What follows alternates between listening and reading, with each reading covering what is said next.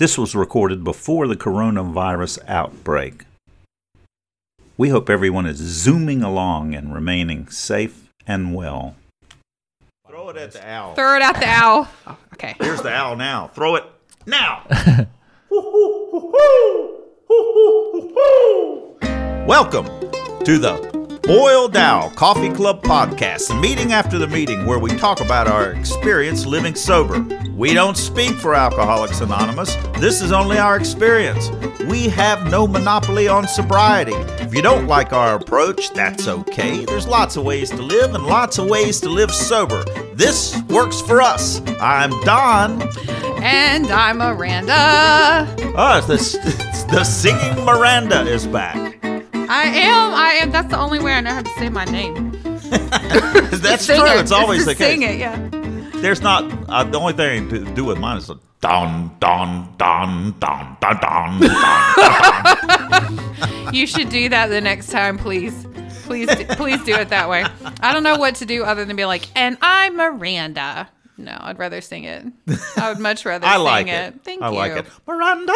For- uh, Not like that. Miranda. I like the way he does it. Miranda. Who's that? Who are you? I'm Joshua Joshua or Jazzy. or Jazzy. Should have just gone by Josh. So I was gonna say, is it your Joshua inmate or Jazzy? How? Did, where does Jazzy come from? Oh, Um, good question. I had like uh, four days sober and I was in treatment. And the dude who became my sponsor forgot my name. And so he just called me Jazzy Jeff. And then for some reason, that's it. That's the whole place where it came from. I just called Wow. me Jazzy for. I'm terrible with names. That's a good trick. You just give someone a nickname. Yeah, I think everybody in my rehab had dumb nicknames.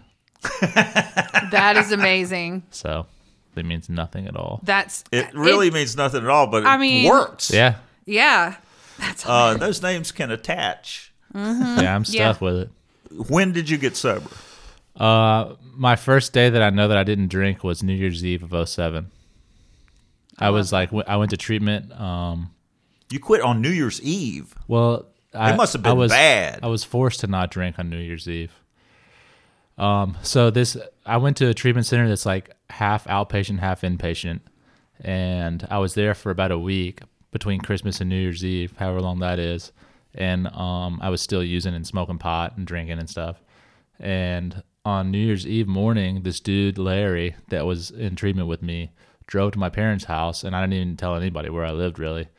Knocked on my parents' door, and ended up coming into my house and telling me that I was going to help him get ready for a party. And he like I woke up to it, so I didn't have any chance to drink or do anything. And he also didn't tell me that it was a New Year's Eve party that goes until like seven in the morning the next day. So I helped him pick up all these tables and chairs and set up all this party at this church, and then stayed for the party. And then I went home the next day, and I was so tired because it was like seven in the morning. I'd been away for like twenty. Was it a sober hours. party? Yeah, it was the it was the treatment center. Was having Oh. a ah. New Year's Eve party that I helped set up. Service work. So that was my first day sober, and I didn't even you know You like you mean kind to do it. It was an accident. service work kept you sober wow. That's that's amazing. And then I just because you had been drinking and smoking even while so because I, was in I was in jail for a while, and when I got bonded out, um, I was in like restricted to my my, my parents' house. I couldn't leave unless they said I could. I was just like doing whatever if I could get somebody to bring me liquor or some weed or something. I was just using whatever I could until that first day. I realized I didn't. I, it had been I don't know how long since I had gone a day without uh, using, and But- I realized I could. but you were kind of in treatment. You were in Outpatient. Yeah, it was Outpatient. weird. It's like an outpatient treatment. so you didn't want to be doing that? I didn't really want to be doing anything. I was kind of like at the end point, end of a rope point. I didn't really care what I was doing. I don't think I was just over it. How old were you? 18. I You were turned 18 when you got sober. my birthday is January 3rd, so I turned 19 like 3 days after I got sober. It almost sounds like you got sober accidentally. It was totally on accident.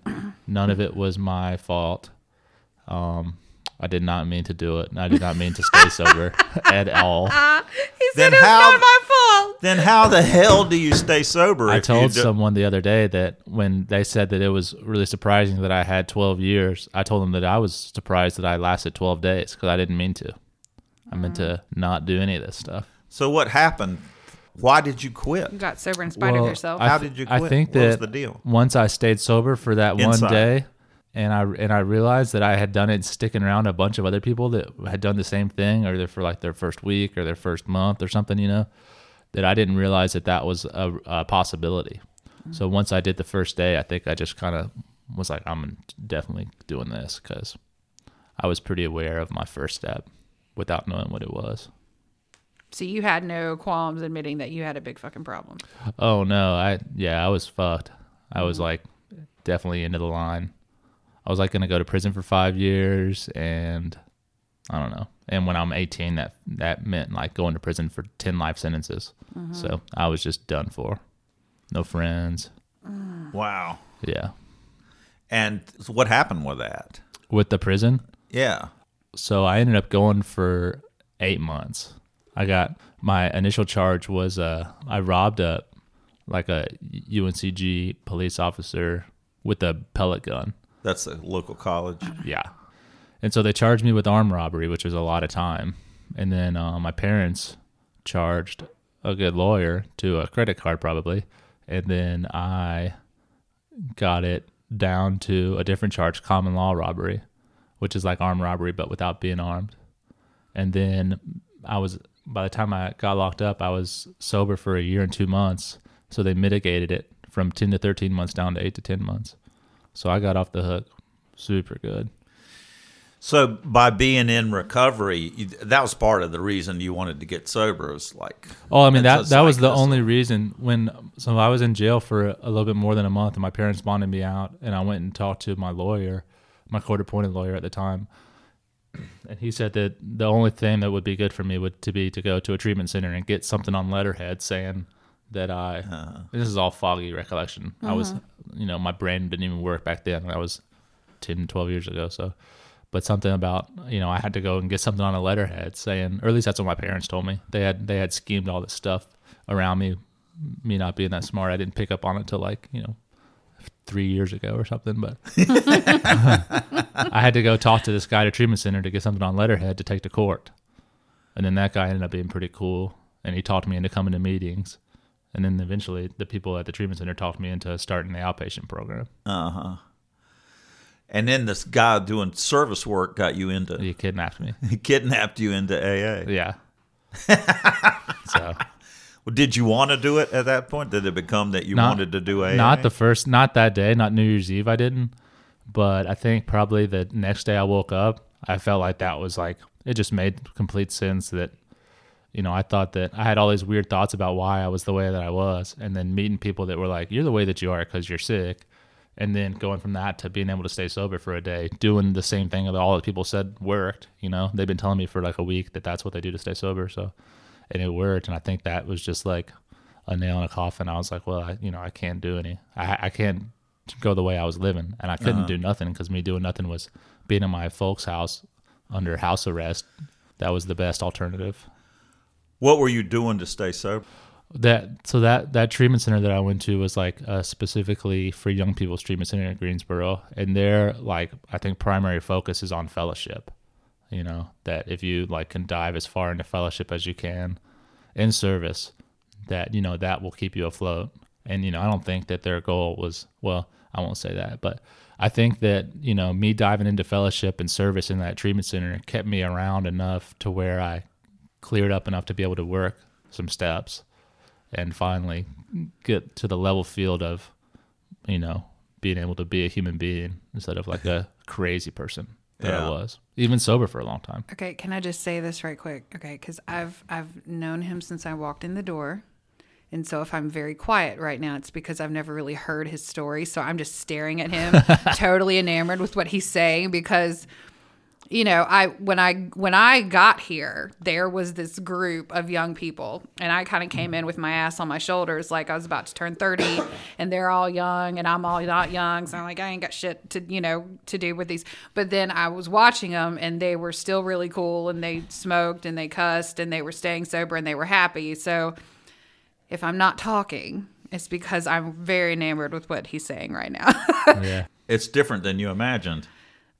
Yeah. I mean, you know, I've heard all of their stories and it's just, you know, but the one thing I will say that I always hear about him is that you will do anything for anybody.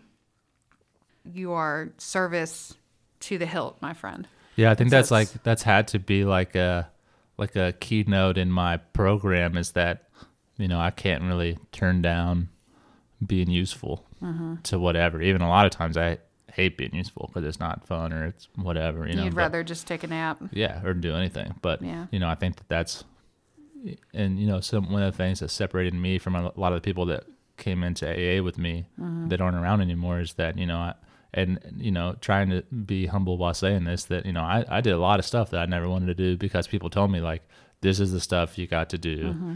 in order to like you know they used to say to me like people used to always talk about buying insurance for yourself you know and the more you put into it the more you put Yeah. into it you're buying insurance for yourself to be able to stick around when it gets rough and it worked super good Yeah, 'Cause I I, stuck around for sure Service work was drilled into me.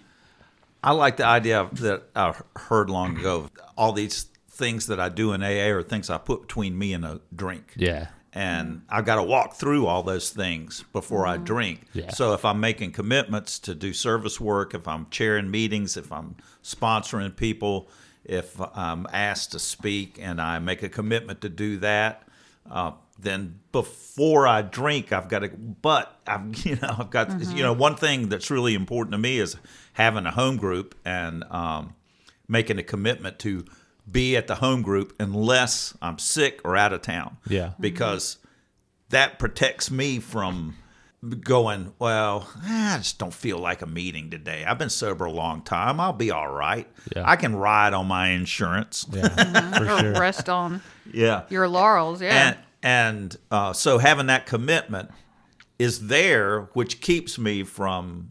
But it, it's another commitment that's between me and a drink. Yeah, for sure. And it's worked out like that for me too, you know, especially when you're talking about home groups. My home group for a long time was the same meeting for like nine or 10 years. And then I started a work schedule that was second shift and it was eight o'clock meetings. So I couldn't go to it hardly ever. So I kind of switched my, but I switched my home group to a lunch meeting, a 12 10 meeting. And, you know, I started school a couple years ago. And this semester in school, there's a class that I have to take this semester in order to for it to fit in my schedule. And the only class that there is, the only option for it was an in-person Monday to Friday, one to two o'clock class. Mm-hmm. And my home group met Monday through Friday, twelve ten to one o'clock or whatever. So mm-hmm. I've I I keep like you know having to chase around meetings like feeling like homeless, home groupless, and Groupless. Home You're- group- You're a home that's groupless that's what I have is is is his he's home groupless. and um and that kind of stuff you know like in weird times like that it happened when i was locked up you know i a lot of the stuff that i got used to when i was had the first like year and two months sober all got taken away when i was locked up and i had to figure out how to like you know mold what i'm doing to fill in the spots of the stuff that i'm not able to get like home groups a cell phone to call people whenever i want and you know What did you do? um, a lot of a lot of it just kind of turned into spending time with a higher power type stuff. I think that that's what it, it- when I was locked up. You know, now outside it looks a lot different. It's a lot easier to just you know sponsor people and keep in with them and try to be helpful to people and make it to meetings that I can go to kind of regularly to be able to see people I know and still show up to be useful and stuff. But it always looks a little bit different no matter what weird, weird circumstance I put myself in. So tell me about the steps, working the steps. What what was your experience working the steps as you went through them the first time? So Particularly any one of them that were hard and, and Yeah. your thinking has changed. Were the changed steps on it. hard for you at all? no, I did, them all, I did them all in an hour. No, they were Really? Never You were did 'em done again. like I 24 wanted to do all of them. Um, so when I first, and I think I was talking about this kind of when I the the place that I was in, the steps and the you know like the recovery part of the triangle was kind of like a back burner to service and unity. You know, it wasn't a lot of focus on those, and then when the focus came around to them, you know, I, I had spent so little time working on being honest and working on, you know, trying to be a part of the group instead of just my own individual you know what I can get for myself that um when I so I you know I worked the first three steps of my sponsor who was a person who I was in treatment with who transitioned into AA so we were working them out of the out of the big book eventually because that treatment center kind of wrote their own steps and it was a weird thing. So when I actually got to the 12 steps the way that I were the, the 12 steps that I know now, I did my first three steps and I looked at the fourth step. I knew there was just no way that I could let somebody really know who I was. So I didn't. I mean, I I, I wrote an inventory, but it was some make believe person's inventory. What you know, I, Wow. I I left. I put on like some small stuff about myself and left off m- all the major stuff, and then I added some major stuff that never happened to try to compensate. And it was this super weird thing. And I did my inventory and you know tried to keep going in the steps, but I you know like mentally or spiritually, I never progressed past you know what I know now. You get from an inventory and then you know I made it, and then I I ended up waiting. I had all these weird stipulations, like you know if I if this girl will go out with me, I'm gonna do that inventory. If if I can get out of going to prison, I'm gonna do that inventory and all this stuff. And then I ended up getting to prison, and still stuck it out for a couple months, telling the people in the meetings in prison that I had you know been working on the steps and sponsoring these people. And I lasted a couple months until I finally broke down and uh, and that's kind of a long story, but tried to get high and I couldn't, and tr- wanted to kill myself, but I couldn't. So I ended up calling. That's a total breakdown. Yeah. So, um, and it was it was crazy. You know, like it, in prison, it's it's not hard to get drugs. It's easier to get drugs.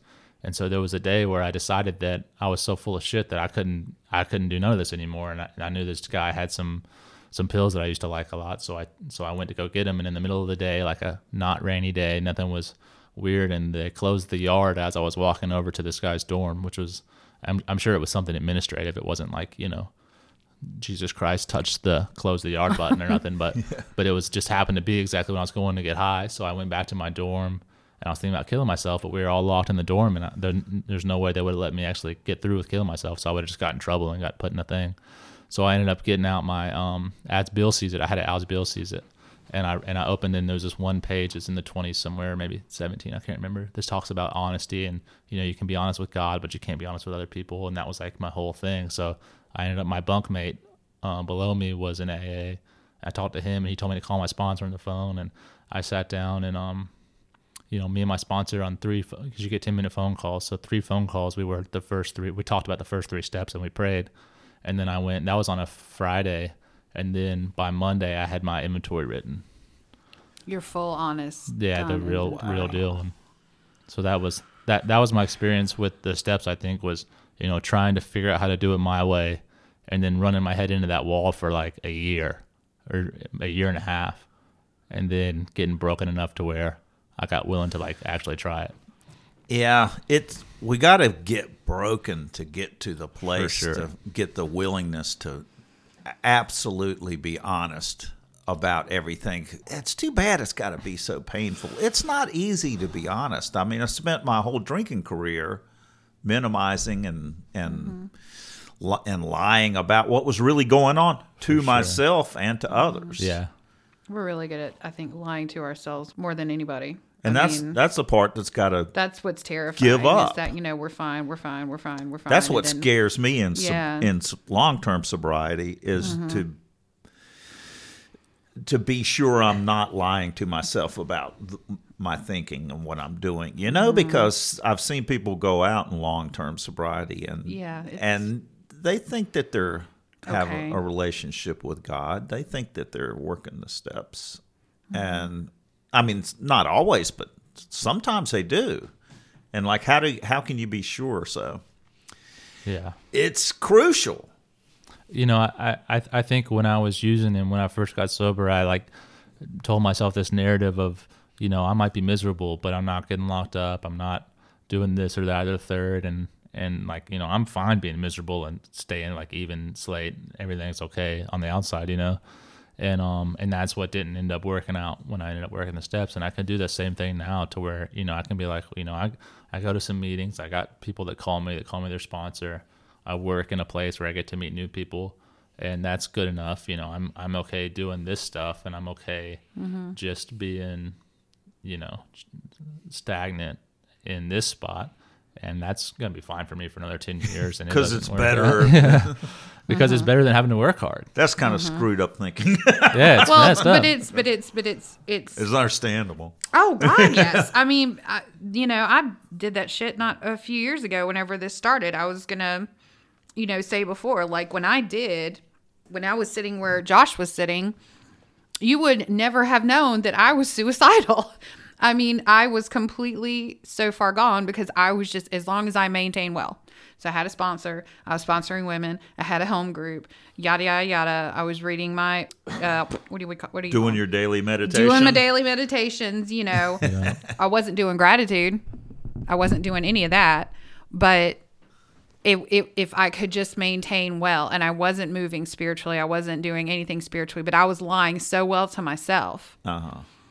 It took that pain, and it took me almost taking myself out of this world to really get honest with myself and my sponsor who already knew and my friends who already knew everybody already knew before it got better. And that's scary shit to get to in sobriety.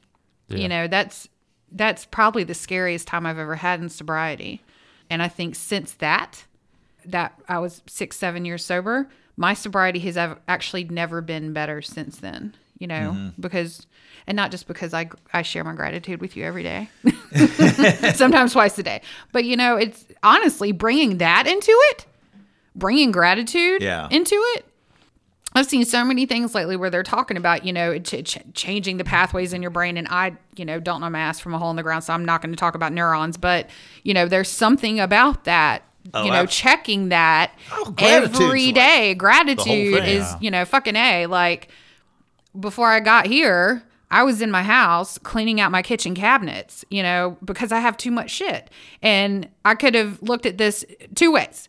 I could have been bitching up a storm because I have a whole bunch of shit and now my house is a mess and I have to clean this shit up because my husband's not here and blah blah blah blah. Or I could have stepped back and look at look at all this shit I have.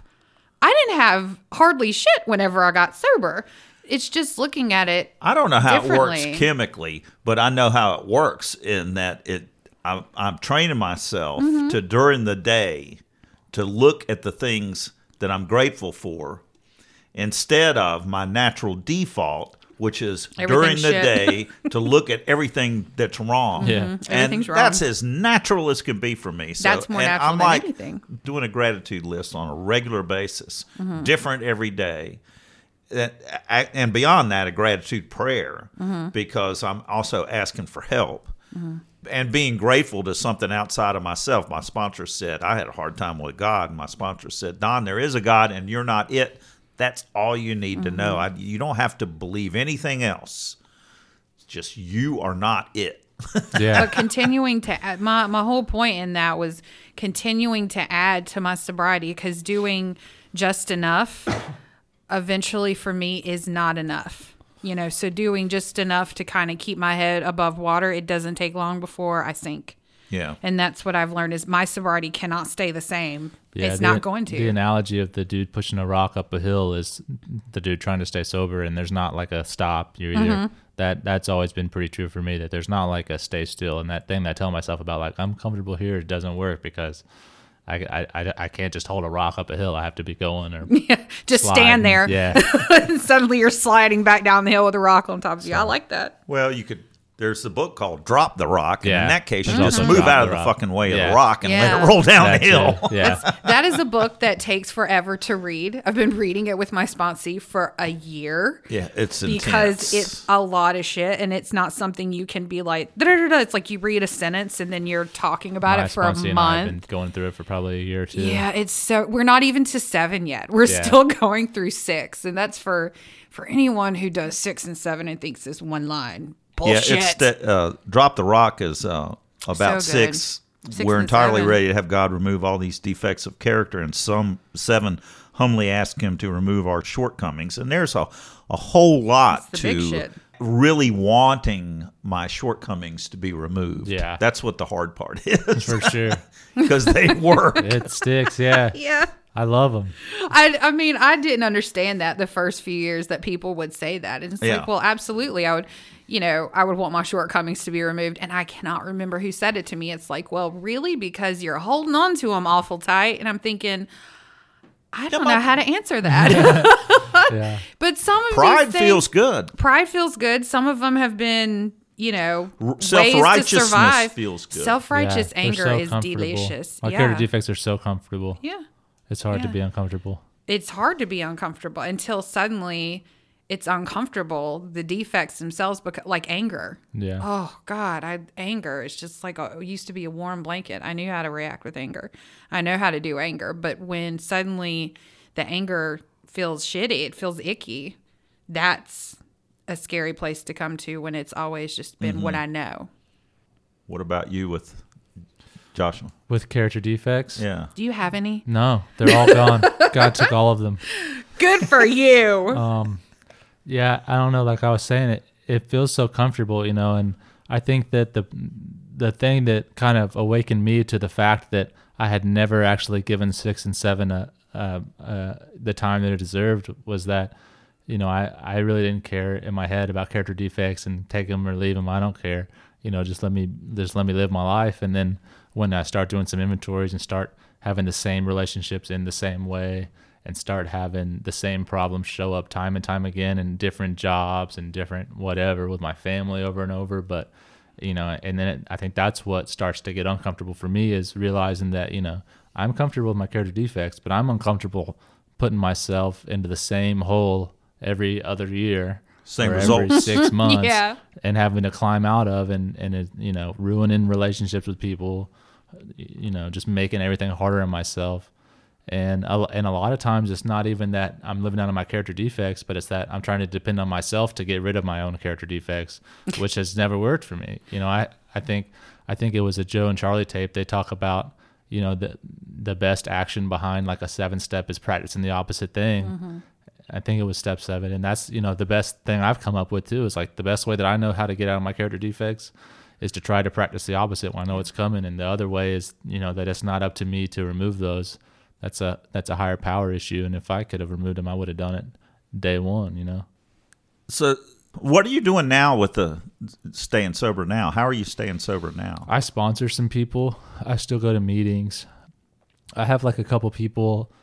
I I don't know. This this probably sounds super odd, but I I, I kind of can find people that are like projects, people that are like just going through it and not willing, and see if I can just be there for them and be loving enough, and maybe I'll be there when something some light turns on, or maybe it turns on later, and you know they remember. And and that's happened a couple times. One of the guys that I'm sponsoring now is a guy that I was in treatment with that had a couple more years than I did, and then went out eh, and you know maybe eight years ago or something and you know I tried to stay nice and be pleasant to this guy and be, be mm-hmm. loving the whole time and he comes back and you know after you leave for a decade or something you don't know anybody but I was there and he remembered me fondly and you know I think that the more I focus on stuff like that I can really put myself in I I think a lot about my job being to be in the place where I can be of maximum usefulness and I, and, and trying to figure out how that looks in a bunch of different ways so I think that's that's one big thing that I've tried to do is just trying to figure out how that looks in weird different areas of my life that I wouldn't necessarily even think has to do anything with, you know, what I'm doing to stay sober or anything like that. Um, Like what? Work? How's that work? at- well, work, How does that? hap- I work at a treatment at center, Uh-huh. so um, Oh yeah, yeah. That's he easy. works with my husband. I Be work nice with to him. her Bless husband. Be nice to me. So, Bless his heart. um, so Why do I do I do I need to worry about not being nice? oh, if he just works with my husband, so he Are the two of you going to jump me later? Yeah. What is this? It's No, like yeah, that's he- a threat. The people that No, work it's, with it's me, not a threat. It's just myself included, we need a little bit of extra love and care. yeah. I, where, where they work, they all need a little extra love and support. We're just a little nuts. it's of- not, you know, it's not an easy. My, my, no, that's not easy. And I've talked to other people who've worked at treatment centers, and there is a conflict of a type between is the service work Yeah, that I do at work is that still service work? Because I've had. I've, I've heard of people who have problems because they're doing they're thinking that their uh, program they've got they got it covered because they're talking AA all day at work, so they just don't go to meetings and all because that's, that's, a real they do. thing. Like you know, I I went for um like seven years or however long I was sober before I worked there, trying to figure out how to get myself around fifty new people all at once, Uh-huh. and then all of a sudden I got a job doing it, but it's not in you know I'm not there in the in as a member of AA.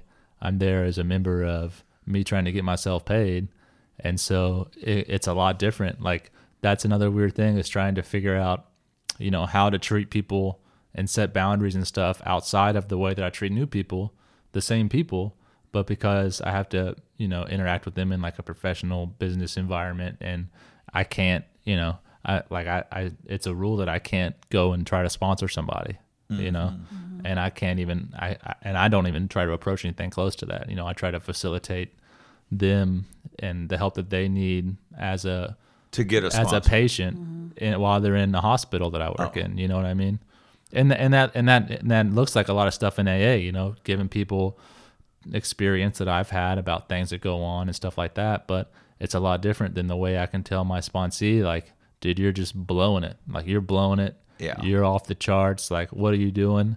And at work, I have to, you know, try to take what people's crisis is or whatever they're going through and put them into a new light so that they can go and figure that stuff out with their counselor or with their sponsor or their friends in treatment or whatever, you know. I'm not really the person to bring that stuff up. It looks a whole lot different. That like what do I do to stay sober at work has very little to do with AA and it has a lot to do with, you know, trying to practice ethics, I think. Hmm. Yeah. But you can a good point. but you but you started off all that by saying that you were the way we got here was you started off saying that the you're trying to be open at work as well Yeah. to be helpful as possible. So it does happen. I mean, I For sure. I mean, for sure, when, you know, especially me being a person who is already has stayed sober for a little bit around, you know, 40 or 50 or 60 people who are in their first 30 or 90 days, there's uh, unlimited ways for me to be helpful to somebody as a newcomer. And, you know, it, it doesn't look like the same way I am helpful to my sponsees or the same way I'm helpful to a person that walks in their meeting for the first day. But there's an unlimited way, number of ways to be helpful to people who are, you know, having the worst month of their life or something like that. yeah. And then, uh, Yeah, it's a, yeah. it's a little easier. I, I so I'm a painter. yeah, and I do murals and things like that. And I was doing a job, and the client was uh, a lady who's I think she was like in her late sixties, and she wanted a mural of a Vincent Van Gogh scene painted on a big wall that she had in the living room. And I went in, and the place was I don't know, it was a little it was a little bit dingy. Oh, Uh, and I was thinking, oh well, you know, it's, people are old, and uh, well, she said she had to run out. While as I was starting to paint, uh, the, maybe the second day I was there, and she said, "My husband is in hospice, and he's in the back room, and he's dying, and with hospice, and they're coming and treating him. And he's okay, he's going to be okay. But I was wondering if I can run out for 15 minutes to get something at the drugstore and come back."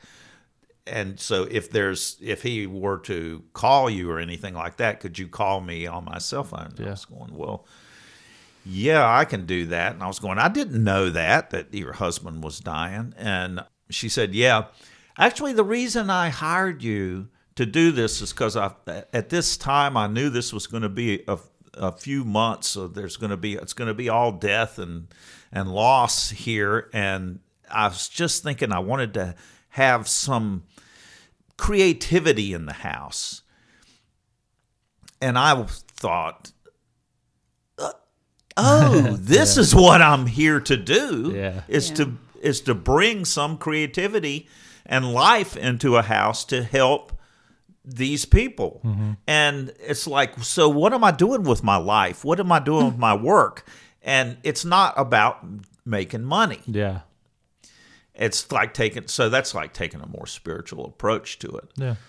uh, it's kind of harder to see that as a house painter than Yeah. it, than it is like working at a treatment center Yeah. when- And working at a treatment center is a weird fine line between, you know, there's people that I work with, and I've dabbled in it, you know, thinking like, well, I go to four meetings at work, taking driving this van, and I'm talking to newcomers every day, so I don't want to do that stuff when I get home.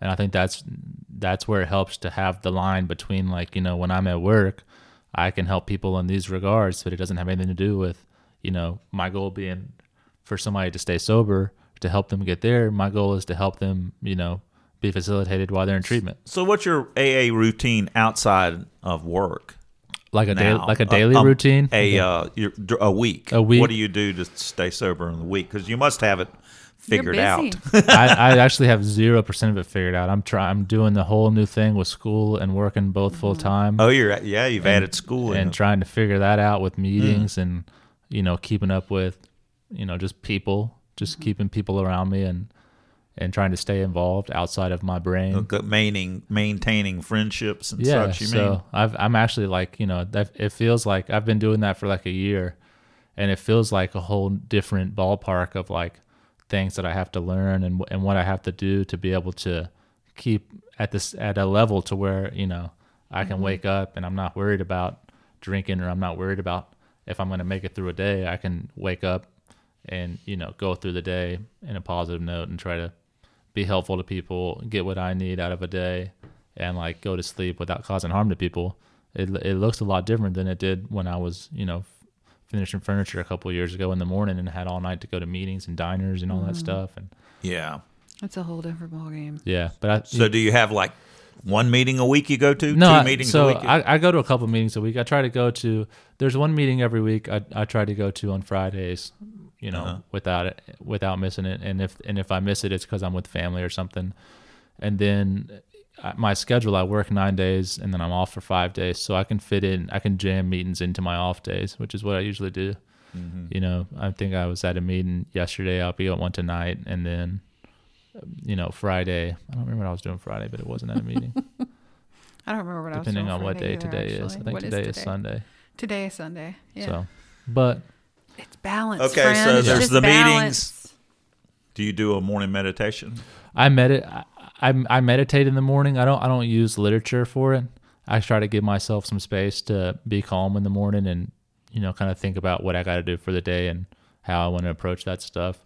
And that's kind of it can that can change a lot because that it's been so long since I've tried to do that off of like a sheet of paper that it kind of changes and molds just depending on I don't know my mental health. I think probably, and then um you know I, I, I, I try to keep 10 and 11 and 12 through the day and focus on that stuff. And that usually is pretty beneficial because that's 10, 11, and 12.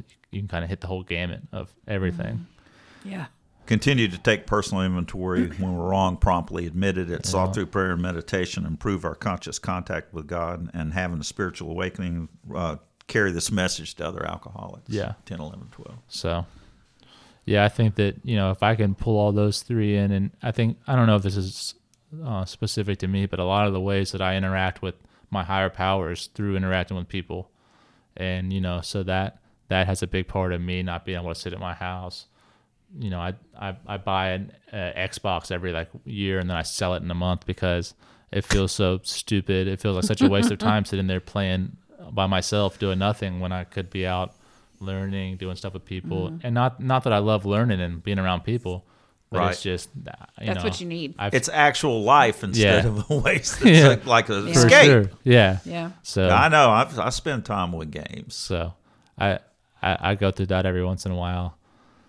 Uh, I don't know. It just it always looks different, but I think the the thing that I that I've done every day since I've been sober, you know, minus the times when I've totally just fallen off the rails, has been you know to wake up and try to center myself, and go throughout my day and try to be useful to people.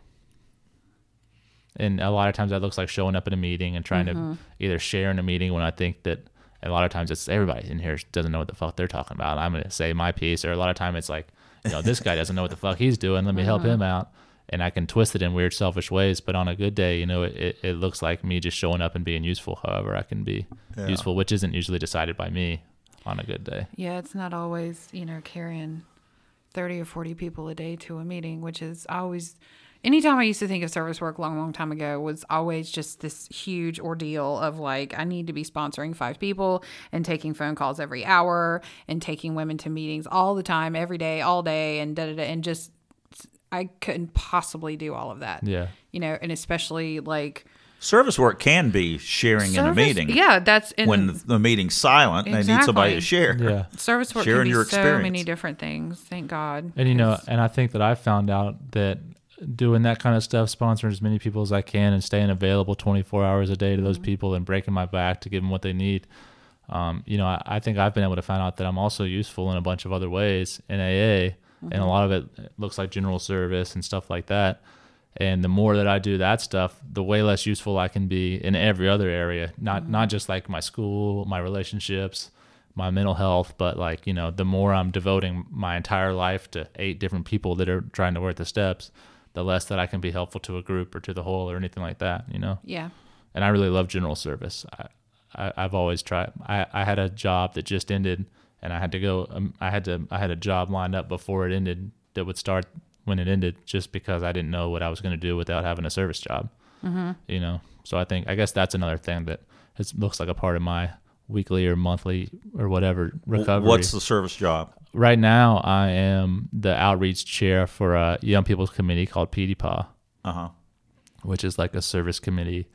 Um, they throw events. They they they they take meetings in the treatment centers and stuff like that. So I'm the outreach chair for that because you know the the YPA or young people in AA community, especially in North Carolina, is really strong and and it can be really interconnected when people try to make it that way. So mm-hmm. I think that's kind of my job now is to outreach to those service committees, outreach in the community to let people know what's going on. I don't necessarily do a great job at it, but that's my new job. Yeah. Well, that's great. Yeah. I'm GSR for my home group. It's Yeah. not something I like doing, but Yeah. It's time I for try me to to, make do sure it. we have coffee on Mondays, and I've been failing miserably at that the last month. But that's okay. We have an alternate. I was the um the chairperson for the website for the district for a couple of years, and I love that. I just rotated off of that. Um, but I love general service jobs, even if they're small, like little service committees, specific to one little demographic, or you know, working for a district. And you know, I, I I've always wanted to put myself in a position where I can go work for the area or something. You know, so I love I love that general service though. Well, really floats my boat. That's great. awesome. Thanks for being here today. We've got another segment coming up, so don't go anywhere. And you have an opportunity to interact uh-huh. with an owl. Oh. It's time for our old timers question. Are you looking at me? Who you calling an old timer? Yes, I'm looking at you. That's what happens if you don't drink and you don't die. Well, no matter how long you've been sober, it's still one day at a time, Missy. You can post a question for us on boiledowlaa.org. And our old timers question today is pretty deep. So I'm going to give you two um, time to dig into it. So, is AA, big word coming up, disingenuous, use that in your Scrabble game, regarding religion? And in other words, so do you think that AA might play down the religious aspect in order to attract people?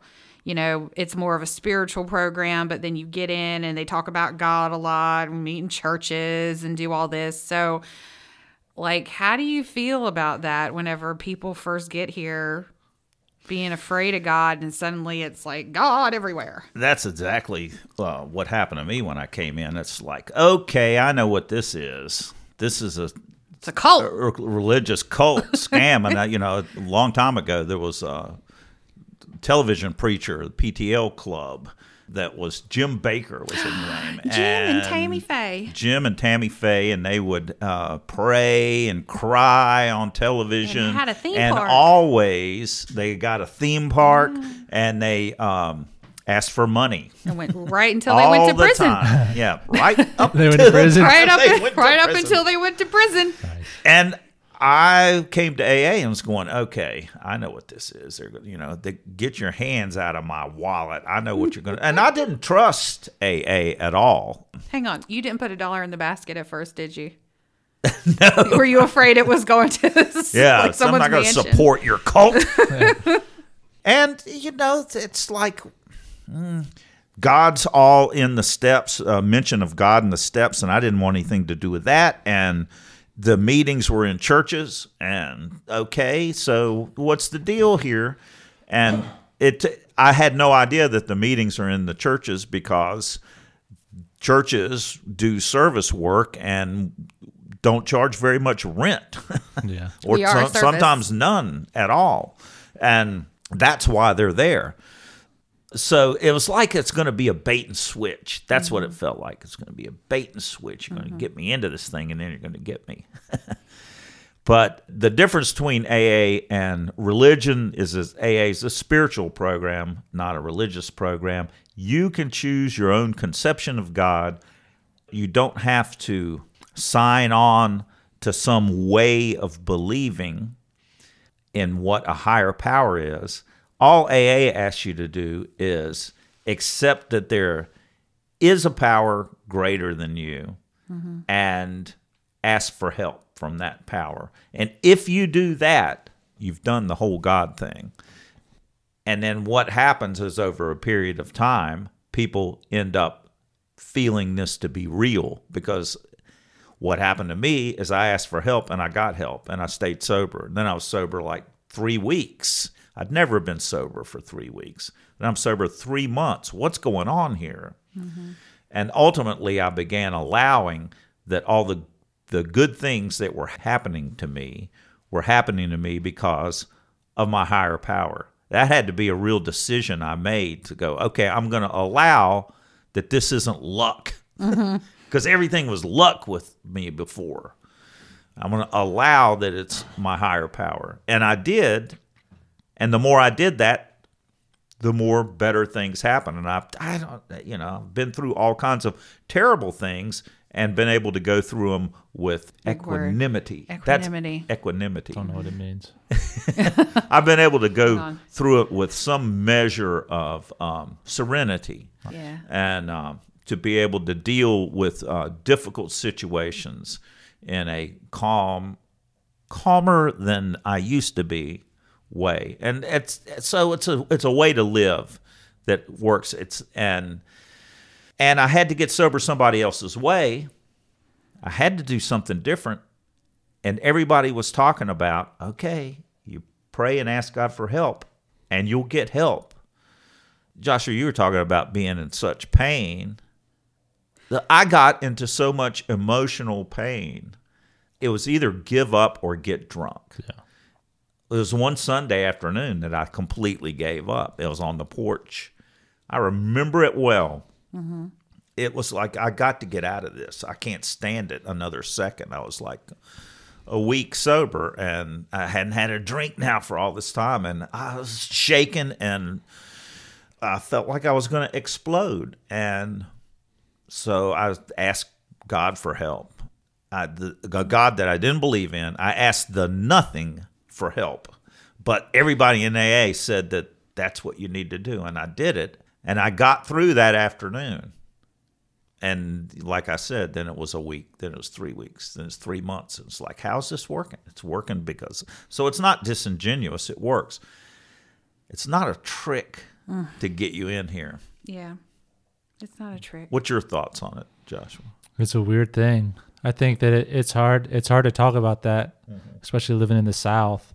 Mm-hmm. That you know, so many people, pr- you know, promote their higher power as being something religious, which is fine for them to do that. You know, and then, you know, coming from a place to where religion wasn't really a thought at all, to mm-hmm. you know, seeing people tell you you can choose whatever God you want to choose. It doesn't have anything to do with religion, and then closing the meeting with the Lord's prayer. Mm-hmm. It's a real confusing thing. It's understandably confusing. Yeah, for sure. I mean, I think that it's it's hard to read the book and read the steps and be in meetings and listen to some of the closing prayers and stuff and not wonder how how many of these people are are actually like trying to convert me over to their religion mm-hmm. without knowing, you know, as a newcomer without knowing what the hell's going on.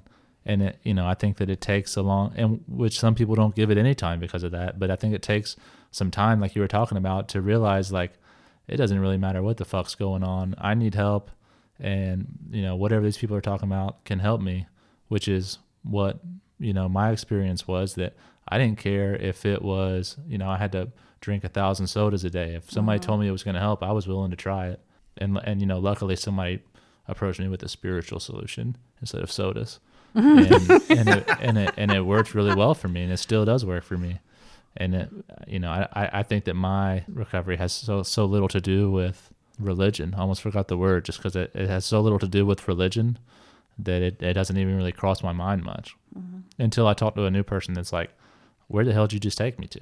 And I think, about, mm-hmm. "Oh yeah, well, you know," and and, and it makes sense because uh, you know I think I, I used to hang out with some old timers, old people that talked a lot about the history of AA and stuff and where a lot of this stuff came from. And a lot of it's from religion. Mm-hmm. You know, a lot, a lot of it is just straight out of something religious. The founders were Yeah, very religious. for sure. So it makes a lot of sense that you know, for two dudes who figured out what works for them, it sounds really religious. Mm-hmm. And you know, and I think that that can be good to explain to myself sometimes is that it doesn't have to look like you know what anything that's written down can mm-hmm. look like. It can look like whatever. It can look like I don't have a clue what, which is usually what mine looks like. I was just thinking about that earlier today. I think I was just thinking like, you know, I don't even have a clue what I'm praying to. I don't know what it looks like, or what you know. I know what it feels like. I guess. Yeah. So I know what it feels like. That's a good way to put it. I know the results. yeah, I know. I know what happens is I ended up staying sober for 12 years by accident. You know, but um, I don't know that that's a weird thing. I think there's so many different ways. I like the way you say attack that by question. accident. Accident. and actually, it's not by accident. In No. spite It's- of yourself. It's actually what you've Of been cour- doing. Of course, it was. It took a lot of people, a lot of people's work to get me here, and a lot of people's work and a lot of work on my part to stay here. You know, none of it's accident, Mm-hmm. but it's it's just you know I I wouldn't have chosen this.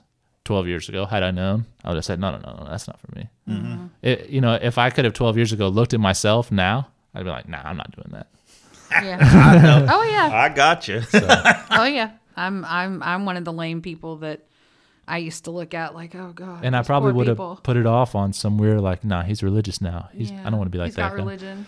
So, just out of the misconception of what the hell's going on, you know. Mm-hmm. yep. Hmm. What about you? I think I'm right there with Josh. I don't really remember in those very beginnings, hours and minutes of of giving a ton of thought to the religious aspect of it. You know, just You didn't struggle against it. I don't think I struggled against it. I just You don't just think I cared. I, I yeah, I yeah, I don't think I cared, which is weird because on any given day, depending on the day you ask me, I either didn't care about God or had a lot of anger towards God. But I, don't know. It's not foggy, but in some respects it is foggy. I just don't think I cared. I think that the women who kind of grabbed me up well, number one, no one. I, I didn't walk into AA and see a room full of church people, which was good. I saw, you know, a, a, a ton of people smoking and cursing and and had stories, you know, even worse than mine. So that right there lent it to I'm not in a Baptist church. I might be sitting in a Baptist church, but these Right. aren't Baptist something people. different something here. different about these people. You know, and a lot of the things they were telling me just didn't sound religious. You know, they could have talked about God, but it just didn't sound religious to me, and it never really has. But I, I love the, you know, the we we say all this and then we say the Lord's Prayer at the end. And I've heard people, you know, say the Lord's Prayer, the prayer of your choice, or you be quiet, or da da da da. And mm-hmm. I'm just some every now and then I'll like open an eye and see who's not saying anything. Because I'll be honest, there have been some days in sobriety where I've stood there, you know, just in revolt, like I'm not fucking saying this prayer, you know, just because either I was mad at something or someone or all of it or just whatever, you know for me, my spiritual life has just changed and evolved and changed and evolved as it should because I've changed and evolved and changed and evolved and it's not going to stay the same. And I think that's something that spirituality allows me to do is change. You know, like there are certain religions Continue where to- it is written and it has not changed. Yeah. there is a book that has never been changed since it was written. Whereas my my spirituality, I almost said my sexuality, my sexuality, Very fluid. it is fluid. That's that, that's true too. my, sp- my spiritual i mean it all has you know has has changed and and a has always a has allowed me that it has i say allowed me and that it has encouraged that you know it's never been like this is bad it's always been like No, yes, it's what you're change, supposed to do. child move Continue you know, grow. to improve Yeah. and evolve. I can't remember the quote exactly. Yeah. Our spiritual just existence. just grow so, with it and yeah. go with it and that mm-hmm. I've never been told otherwise so I think that's part of the just part of it Continue to expand and enlarge on our, ex- our yeah spiritual life Yeah. is what we need to do to stay Yeah. sober. So when I was first sober, uh, the first year, I was, you know, uh, Googling everything AA and sober related under the sun. And I do remember seeing like some article or something discussing is AA a cult. Hmm. And I think one of the reasons they gave for it not being a cult because it actually benefited people was, you know, I guess the definition of cults are like they ask stuff of you and they don't really do anything for you. And the fact that A actually It helps actually people, they wouldn't yeah. term it a cult. I was like worried about. Well, AA. This is like, like brainwashing. this is like brainwashing, and it's like, Yes, and Yeah. you need your brain washed. Yeah. Oh Which oh I my did. I mean, I- Yeah. yeah. but That my is thinking the was truth. was really dirty. Yeah, every single one of us needed a good brainwashing, but not to the point where we're moving out to Montana. I just got to got to say though, you know, I tried the soda solution. Yeah. Oh, of Lord. drinking a bunch of sodas. I I went to a party. It's like, okay, I'm not going to drink at this party. And I took a six pack of Dr. Pepper. Now, I can drink 20 beers with no problems. That fifth Dr. Pepper is really Yeah. bad. Yeah. It's thick. It's gross. It's thick. It's not beer. I mean, I, I, soda I don't feel doesn't like work. it's as popular as it used to be, or maybe I'm just not around the same people. But I drank my weight in Red Bull that first two months sober. I mean, I used to go to the candlelight meeting on Saturday nights Well, after drinking a 20 ounce of Red Bull at Yeah. 10 o'clock at night. You don't catch me out after nine now. Well, I'm that's in true. bed. Things change. but I can drink a, I can drink a handsome quantity of coffee. I can do that. That has never changed. That is no. I'm kind of at all. weird. I think Red Bull's poison. I don't like the way coffee tastes.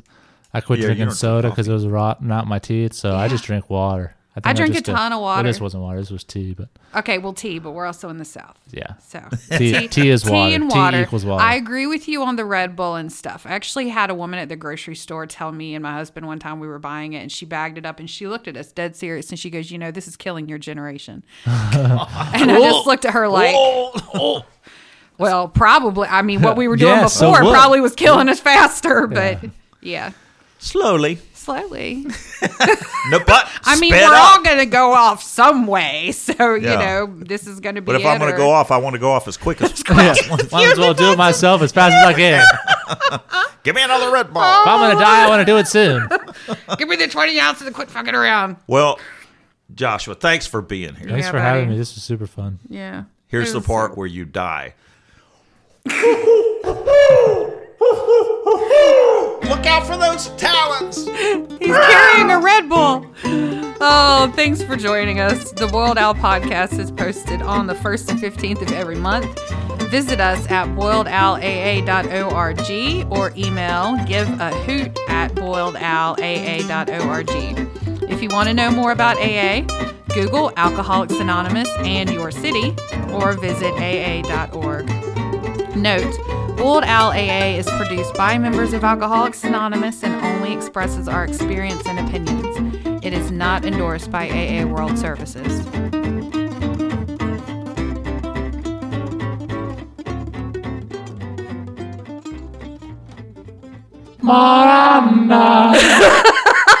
I like the way he does it.